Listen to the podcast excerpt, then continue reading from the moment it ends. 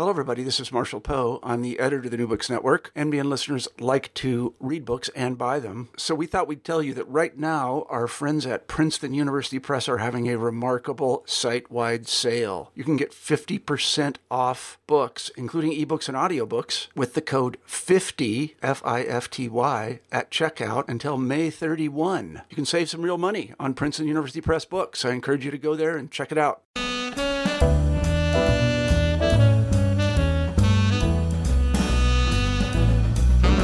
Hello everyone, I'm C.P. Leslie, the host of New Books in Historical Fiction, a podcast channel in the New Books Network. Today I'm speaking with Jacqueline Friedland about her debut novel, Trouble the Water. As in my previous interview, the current book is set in the U.S. South, here at Charleston, South Carolina, about 20 years before the beginning of the Civil War. Hero and heroine are not, however, Southerners but Britons, brought to Charleston by disparate paths that the author and I will explore. But as it happens, this novel, too, begins with the destruction of a house, in this case, the house of Douglas Elling. Charleston, South Carolina, 1842. Douglas urged his horse onward at a feverish pace, gripped by panic that his wife might have been taken, or his daughter. The evening's vacant streets worked in his favor as the animal tore across the cobblestones, racing furiously toward his estate. The horse huffed and spat, sweating into the moonlight, as Douglas struggled to focus on speed rather than on his dread.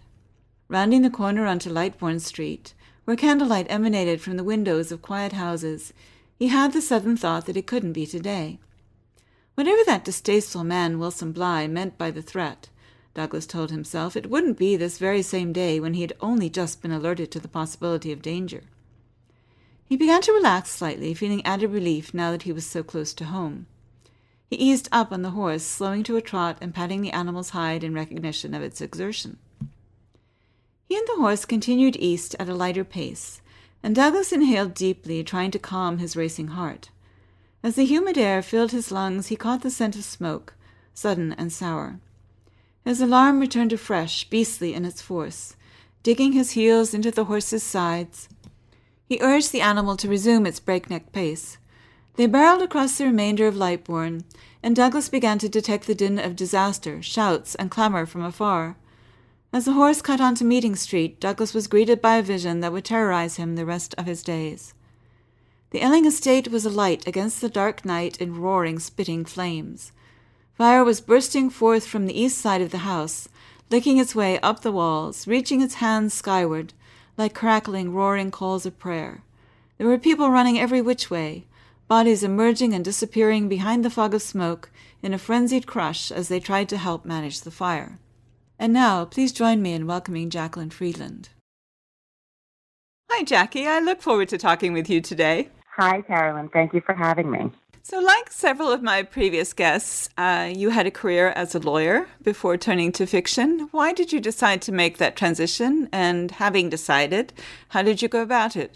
So I always wanted to be a writer. And when I was in college as an English major, my favorite professor sat me down towards the end of my college career when I was telling him that I wanted to get a PhD in English and possibly be a professor, possibly be a writer.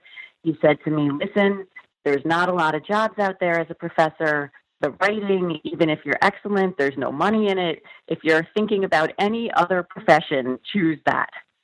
So my mother also chimed in and said, go to law school. You'll be qualified to do anything. And if you really love writing, you'll always come back to it, but you're never going to go back to law school later.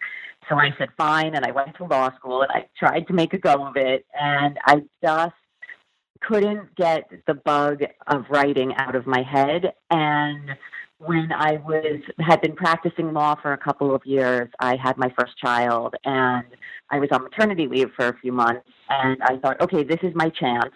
I'm going to be responsible and use this time wisely. And I'm going to start my novel now. And, this is it. I'm going to write my book. And little did I know that with a brand new infant and, being a new mother, it's rather difficult to get any time to do anything. And P.S., you can't write a book in 3 months. But I did, however, put in enough time that I felt like I'd committed myself to writing this novel and I was going to do it. And I was going to find time after work and when the baby was sleeping and on the weekends to get something solid completed. And over the next couple of years, I did that, and I actually did complete a first draft of the novel. And I knew that I was sort of ready to commit more fully. So I transitioned to teaching legal writing at Cardozo in New York City. And I had some more free time where I was able to write more. And when I got pregnant with my fourth child, I decided that I still was not having enough time. I was still spending a lot of time working on my legal work and not enough time on the writing. So at that point, I left teaching and I went back to get my master's in creative writing at Sarah Lawrence in Bronxville, New York. And that was the beginning for me of really dedicating myself full-time as a writer, and I haven't looked back for a moment. And was Trouble the Water the first novel you wrote? Trouble the Water is the first novel that I wrote, but it was initially a very different story than what it evolved into at the end. So what drew you to this story, to this time and place?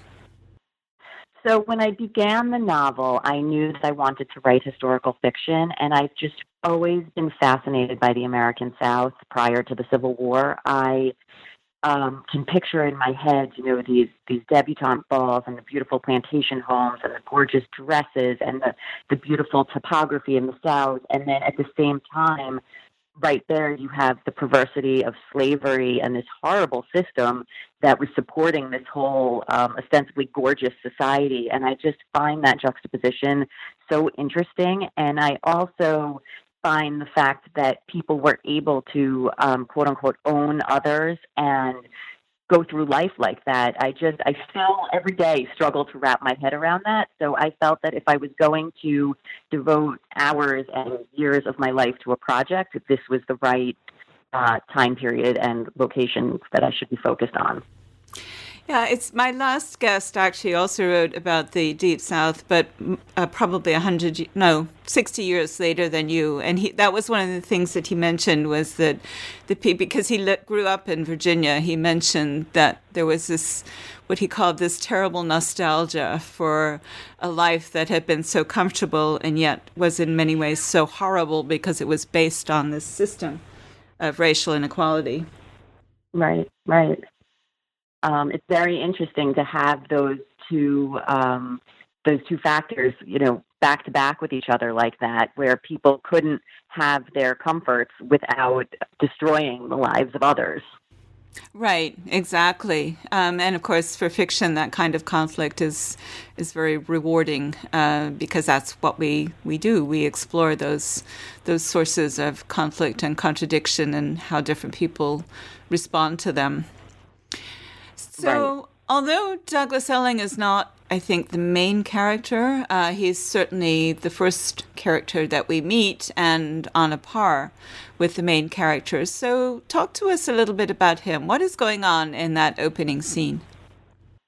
So Douglas Elling is actually, I agree, not the main character, but he, on some level, is the main point of the novel. He was my initial inspiration. He was the first character who came into being in my mind. And the reason was because I had discovered in doing my initial research that the international slave trade had been outlawed in 1808, but it continued for decades afterwards because slavery was still legal. The system of slavery was still legal in the States. And so there were these outlaws and what they used to call blackbirders, who were these illegal slave traders who would still be kidnapping slaves from Africa and smuggling them into the U.S. one way or another.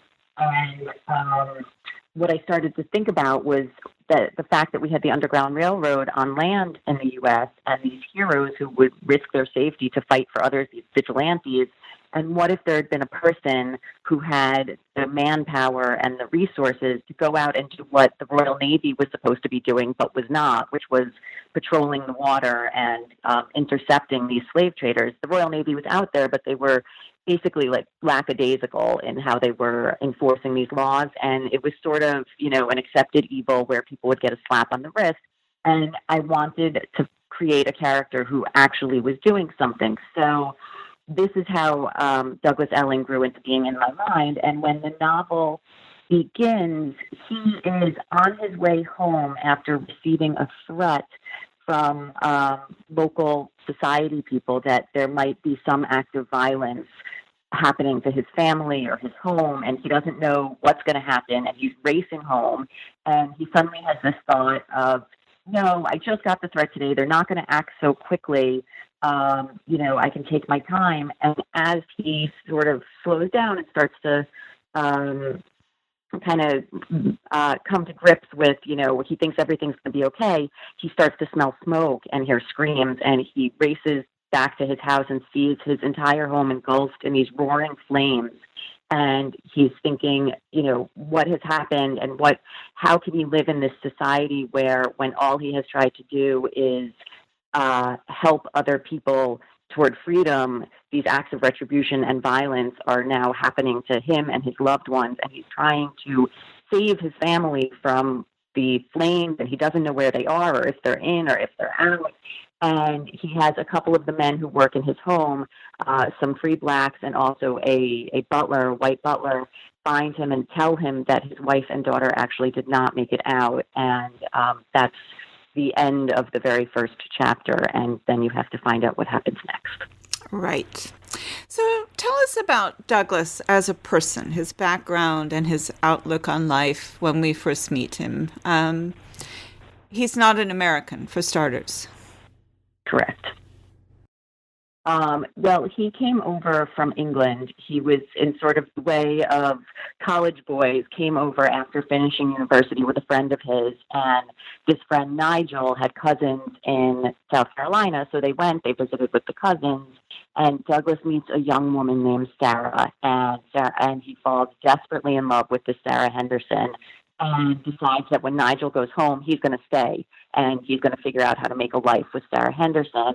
And he ends up marrying her, and very shortly thereafter, Sarah's father passes away and leaves his entire shipping business to Douglas to manage, and Douglas has promised him on his deathbed that he will take over the business and make it even better and bigger than it was before, and so he has this nice little life with Sarah, and his father-in-law freed all of his slaves in his last will and testament when he died. So the slaves asked Douglas if they can stay on and work as free men because they really have nowhere else to go and don't know what to do with themselves after all their years being slaves. So Douglas has come from a place in England where slavery has already been outlawed. It's never really been on his radar in any which way, but he's actually more comfortable not owning men. And so he says to the slaves or former slaves that they are free to go or they are free to stay for wages. And many choose to stay because he seems like a kind man. And that's sort of where you have Douglas in the beginning until further events unfold to get him interested in abolition. And how does he become involved in abolition?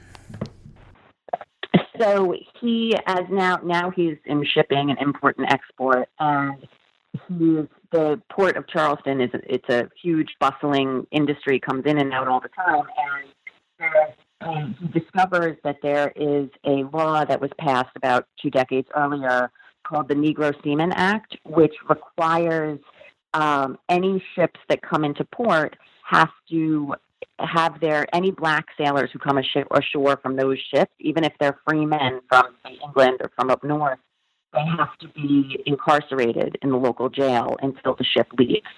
And not only that, but the ship's captain has to pay the cost of whatever incarcerations occur. So Douglas discovers this and decides that it's a business problem for him because he thinks that ships that could choose between going to Charleston or going to a port farther north where this law does not exist, they will choose to go farther north. And this is all occurring at a time where steamships and all of the technological advances are occurring. So it is possible for a ship now to sail directly to the north from England, and he's worried he's going to lose business. So he goes to some local legislators and says, I think we should make a change. I think this isn't good for business in the port.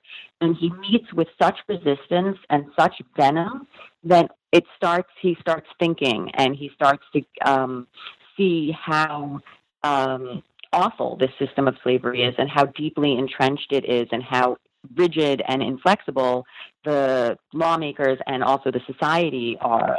So it plants a seed, and he starts thinking and decides that he does want to do a little bit to help and get involved, dip his toe, so to speak, in abolition. And once he starts getting involved, it almost becomes like an addiction a little bit, where the more he helps people, the more he wants to help people. And it just grows and grows until the moment where his family falls victim to this fire. And then he second guesses everything that he's done because of the harm that has brought to his loved ones.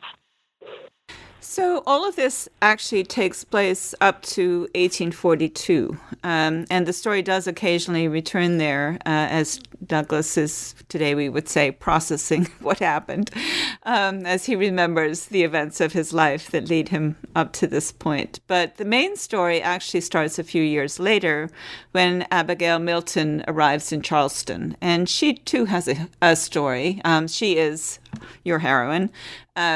So she is the main character. But what is her background and what takes her away from her childhood home? So poor Abby has a complicated background. She was born into a middle-class family in England, and her father had a furniture shop, and his furniture shop floods. And unfortunately, prior to the flood, he had a lot of debt. He was working a lot on credit. And after this flood occurs, all of the furniture in the shop is destroyed. And the family loses everything. And they're forced to move out of their nice brick home in the city of Liverpool. And they end up in a tenement in a town called Wigan, where Abby's father is able to go work in a cotton mill, and she also and her younger sister are able to work in the cotton mill, and her three brothers are able to go work down by the docks over there. And even with all of these jobs, and their mother is working as doing the laundry in a local inn, even with all of these jobs, between the debt that they have and just the expense of supporting their family and the limited amount that they're each paid, it's not enough money for them really to survive. So Abby has a wealthy uncle who lives not far away, and uncle offers to give the family a stipend, so to speak, and says, but send Abby to me a couple of times a month to help when I have parties, when I have people for dinner. And Abby goes to do these jobs for her uncle, and it turns out the uncle is a really bad guy. And he believes that because he's supporting his brother's family, Abby owes him in the form of sexual favors and gratification that she wants no part of. He's much older, and he's her uncle, and it's horrifying to her. But he threatens her that if she tells, he will stop giving her family money. And when faced with the option of her family starving or enduring what her uncle is doing to her, she chooses the latter. But unfortunately, when she's with her family, she is traumatized and so unhappy and impossible to deal with and having tantrums. At one point, she cuts off all of her hair because the uncle had mentioned that he likes her hair, and her parents don't know what to do. And they finally come up with the idea that they know this widower who's living in America, and he's so wealthy, and he's living in an empty house, and they have a close connection from many years ago to Douglas. And they decided to write to Douglas and ask if maybe Abby could spend her final year of sort of growing into adulthood, living on his estate and being trained by a governess and getting ready for a different kind of life. And Douglas, sort of in a moment of where he's not quite himself, says, sure, send her. And this is how Abby ends up in America. And she decides that, she can get away from her uncle. She won't be a burden to her parents, and maybe it is for the best. And off she goes. So Charleston is indeed a very different life. And Douglas is, again, modern expression, not in a good place emotionally when she shows up. What are her initial reactions and impressions of this new world that she's suddenly thrust into, and this person who is officially her guardian? So when she first arrives in Charleston itself is a great surprise to her. It's loud and it's colorful, and she hasn't been so familiar with any Black people, any African Americans back in her town in Wigan. There just weren't many of them. She certainly is unfamiliar with the system of slavery. So seeing this all immediately after she steps off the boat is an initial shock. And then on top of that, she is supposed to be picked up at the port by Douglas, and she's waiting, and she's tired, and she's hungry, and she's messy, and she just wants somebody to come and get her, and nobody shows up. So what she realizes in that moment is that despite the fact that she has such low conscious expectations of what she deserves and what is going to happen to her, deep down she had been hopeful that something might be better in America, that she might be treated in a nicer way, that she might have more options. And when he doesn't show up, she sort of berates herself and says, it was stupid of me to hope for better. And she goes off in search of Douglas, and she finally finds him at his office, which is right near the pier. And when she meets him, she thinks he's awful. He's very gruff with her, very brief, and it sort of reinforces the thoughts she's just been having. But then she's brought to his house, and when she sees the house, she can't get over it. Her first thought is that her family's flat could fit in its entirety on the front porch of Douglas's home. And she decides that, barring everything else, she is going to try to enjoy the fineries and the material luxuries that she's being exposed to in this home. And whatever else happens, it's sort of up to fate at this point. And she's just kind of going to keep her fingers crossed, and maybe she will continue to hope a little. So apart from anything else, she is being brought into society at a certain point, society as defined in Charleston. And as we already mentioned, this is a novel about the waning days of slavery in the U.S. South. And several of your important secondary characters, especially the Cunningham sisters, Gracie and Cora Ray, and their extended family and friends, in fact, all of the society that Abby encounters in Charleston, are what you would expect. I mean, Abigail and Douglas are Brits, and so they didn't grow up in a slave society, and they don't take it for granted. But the Cunninghams and all the other people that Abby encounters do. So before we get to talking about who they are and how they fit in, I want to ask you if it was difficult to write characters with views so different from those that most people hold today? I would say yes and no.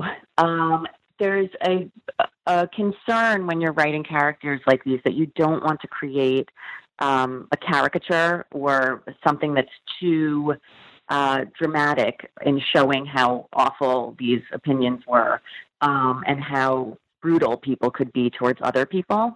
However, when you do the research and you learn about the time period, these attributes that could be described as by a current modern day reader as sort of exaggerated, they're not exaggerated. This is actually how many people behaved and felt that, you know, that their slaves were their property, that they were going to treat them any which way they wanted, and they weren't going to give it a second thought, and they were going to use and abuse them in any way they wanted. And it wasn't even something, it was as interesting to them as, you know, having a cup of coffee.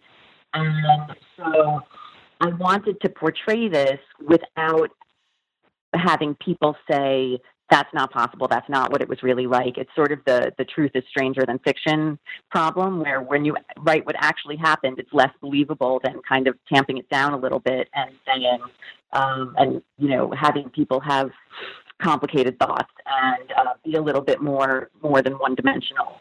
So on that level, I found it tricky, but what made it a little easier is that there's certain views and problems that I think people had then that they still have now. So, for example, these Cunningham girls are all very fixated on finding their husbands and their love lives, and, you know, they're young women, and I think that many young women today can get caught up in fashion and boys and dates and preparing for a party and what are you going to wear, and so those kind of universal themes were easier to weave in and show, okay, yes, here's a girl, Gracie, who she's in her late teenage years, and she is getting ready for a party, and she sees something that happens between her mother and the slave, and she doesn't like it, and she has a brief moment of, wow, that wasn't nice, but I have a party to be at in 10 minutes, and I'm not ready, and I have to figure out what I'm wearing. And I think that that is something that can happen today, you know, where you might be watching the news and see something awful that you really don't like, but you've got somewhere to be and you've got your daily life that you're concerned with and your own personal drama. And so you sort of move on, even though, you know, you might, if questioned directly about what you just saw in the news, want to do something about it. But then unfortunately, many of us forget or don't stay focused on it. So when I approached it that way, it made it easier for me, if that makes sense. Yes, it does. I would imagine that for the U.S. South, especially the antebellum South, there's quite a lot of material available. How much research did you need to do for this novel? I did tons and tons of research. When I began, I had majored, as I said earlier, in English in college, but I had to pick a concentration within that, and my concentration was U.S. culture and literature, and so I did have a background in U.S. history to a degree. So I sort of knew where to start, but as I began my research, I realized how much I didn't know. And I sort of gave myself a reading tour, and I read novel after novel that was placed in this time period. And I kind of just wanted to see what common themes other authors were all sort of landing on. And after that, I then went to primary sources, and I was reading letters from escaped slaves and treatises written by abolitionists and letters that went back and forth between different abolitionist societies and journals of slaves who were in captivity and those who were keeping journals as they were escaping. And there's quite a wealth of nonfiction material out there if you take the time to find it.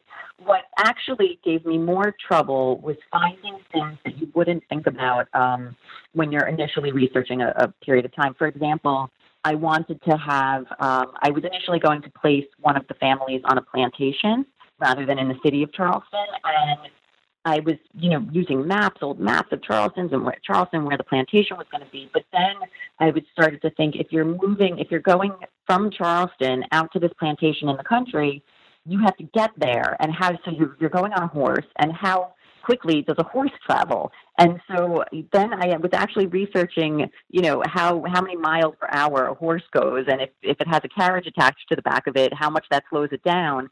And I learned, you know, that it was far enough away from Charleston to the plantation that I had chosen that the guests would have most likely slept over at the plantation home after the ball, which was a thing that people did at the time. It was common. However, sleepovers complicate plots. And so I actually ended up moving everybody into the city of Charleston so that the interaction could happen more easily and more quickly, and people could kind of come and go and see the other characters. But these were just not things that I realized when I first began the project that were going to be sort of stumbling blocks that I had to figure ways around.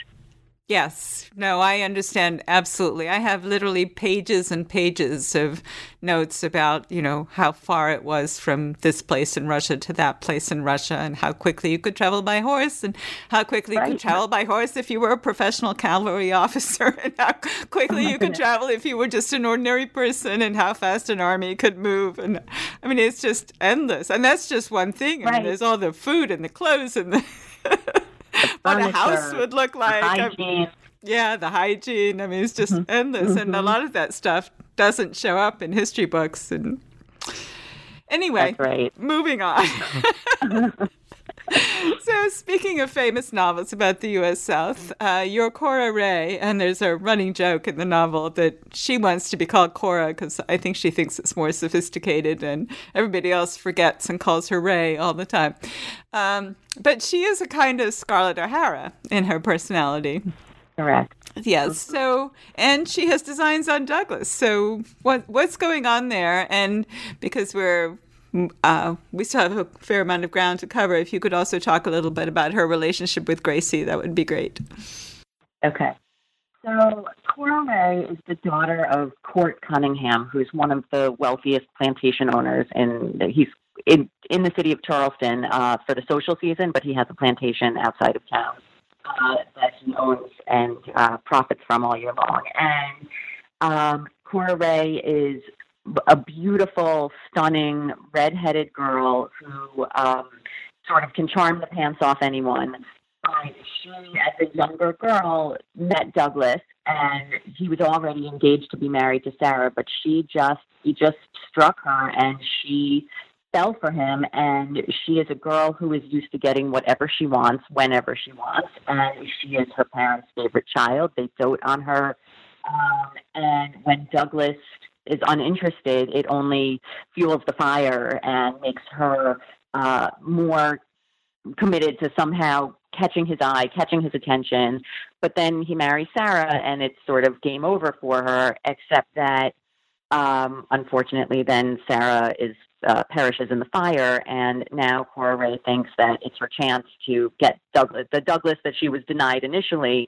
And it's sort of just because it's almost like a game to her. She can't be denied anything. And so he's this interest to her, and she's not going to settle for anyone else. It must be Douglas. If it's not Douglas, she won't have anyone else, and she's going to do whatever she needs to make him fall for her.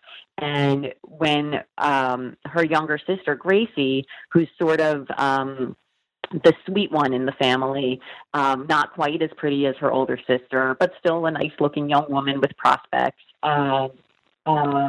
Cora Ray decides that she's going to use Gracie to help her get Douglas, because Gracie has struck up a friendship with Abigail after Abigail arrived in the U.S., and now Cora Ray thinks this is going to be her in to sort of get back on Douglas's radar and figure out what's going on in his home and figure out what she needs to do to manipulate him into falling for her in return.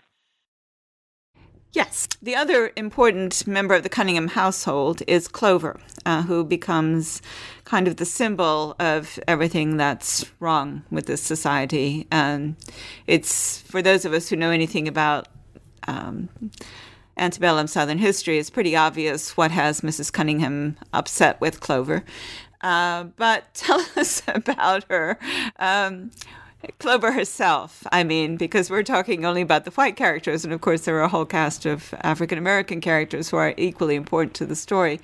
So tell us about Clover, what she wants, and what happens with her, as much as you want to reveal. Sure. So Clover is a young woman who was born into slavery, and she belongs to the Cunningham.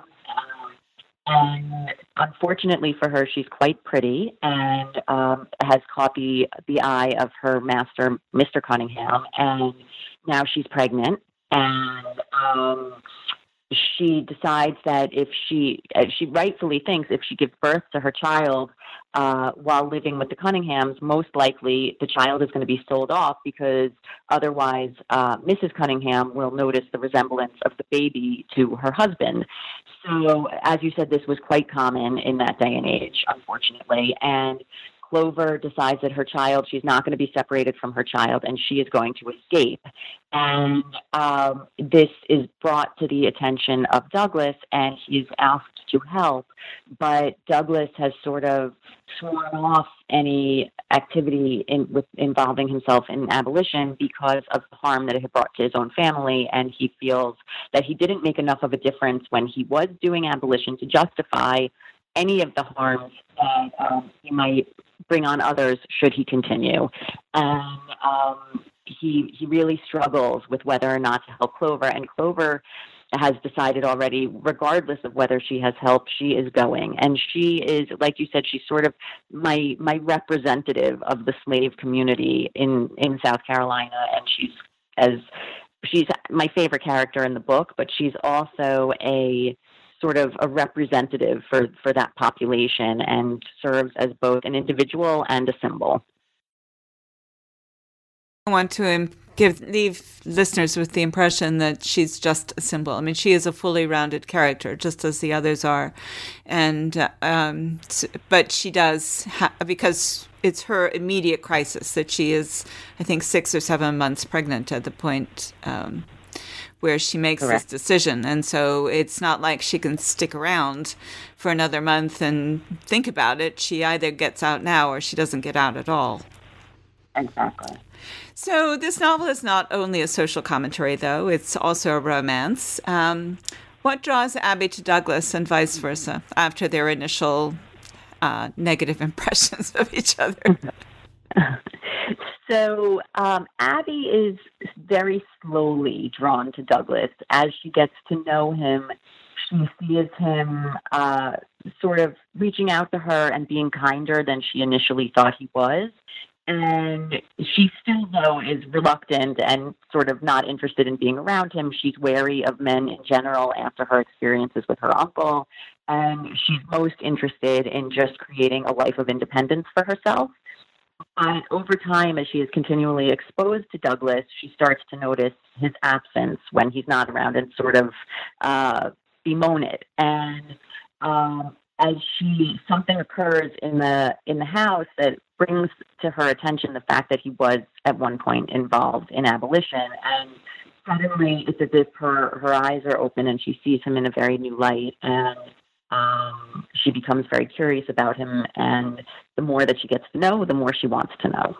And as far as what draws Douglas to Abby, he's initially very reserved with her as well. And he has sort of a moment of awakening after something happens at the house where he realizes how he's not behaving in the way that his deceased wife would have been proud of. And he's not doing right by his friends. This is his Abby's father was his good friend when they were younger. Abby's father is much older than Douglas, but they sort of grew up together like cousins. And he realizes he's not doing right by Samuel, Abby's father, either, by not putting in some time to get to know his daughter and to find out why she arrived so unhappy and what it is that she needs to sort of change her outlook on life. And the same thing kind of happens to Douglas, where the more he gets to know her, the more interesting she becomes, primarily because she is so different from anyone else that he has known. So what would you like readers to take away from Trouble the Water? Well, hopefully, as with other historical fiction, readers would learn new information about a period of our history. But most of all, I think I would like readers to take away hope about human behavior and to see that even in the face of tragedy and hard behavior, there are others who are focused on helping. There's actually if you remember the children's TV personality, Mr. Rogers, he had this bit that he always said, look for the helpers. Whenever you see something awful, if you find there's always other people who are there helping, and when you look for the helpers, the rescuers, the heroes, it leaves you with a sense of hope about human decency. And that's what I would like readers to take with them. That sounds like a wonderful message. What about you? Are you working on something new now? I am. I'm just about finishing I'm very close to a contemporary novel that takes place in New York City and is essentially about whether it's possible to be in love with two people at once. Well, thank you so much for sharing your time with us today, Jackie, and I wish you all success with that second novel. Thank you so much. And thank you for listening to our podcast. Once again, I'm C.P. Leslie, the host of New Books in Historical Fiction, and today I've been talking with Jacqueline Friedland about her novel, Trouble the Water. Find out more about her at www.jacquelinefriedland.com. Like us on Facebook, search for NB Historical Fiction, and follow us on Twitter at New Books Histfic. If you do, you'll see each time we post a new interview. You can also find out more about me, my website, and my books at blog.cpleslie.com, where I upload expanded posts about the interviews and in general discuss history, historical fiction, and the rapidly changing publishing industry. Goodbye until my next conversation about historical fiction on the New Books Network.